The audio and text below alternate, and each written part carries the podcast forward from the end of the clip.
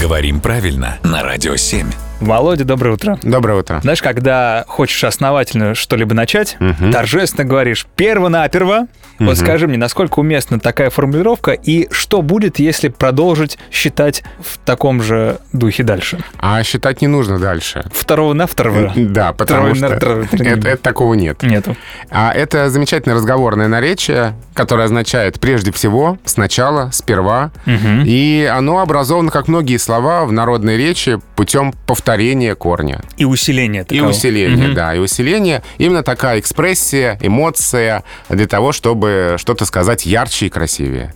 Перво-наперво. Красиво же. То есть, да, но я м, думаю, может быть, мы придумаем что-то второстепенное, не такое важное, но тоже требующее обозначения. А вот э, такого нет.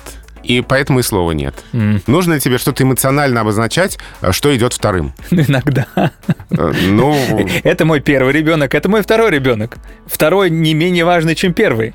У меня пока детей вообще нет, но я теоретическую ситуацию представляю.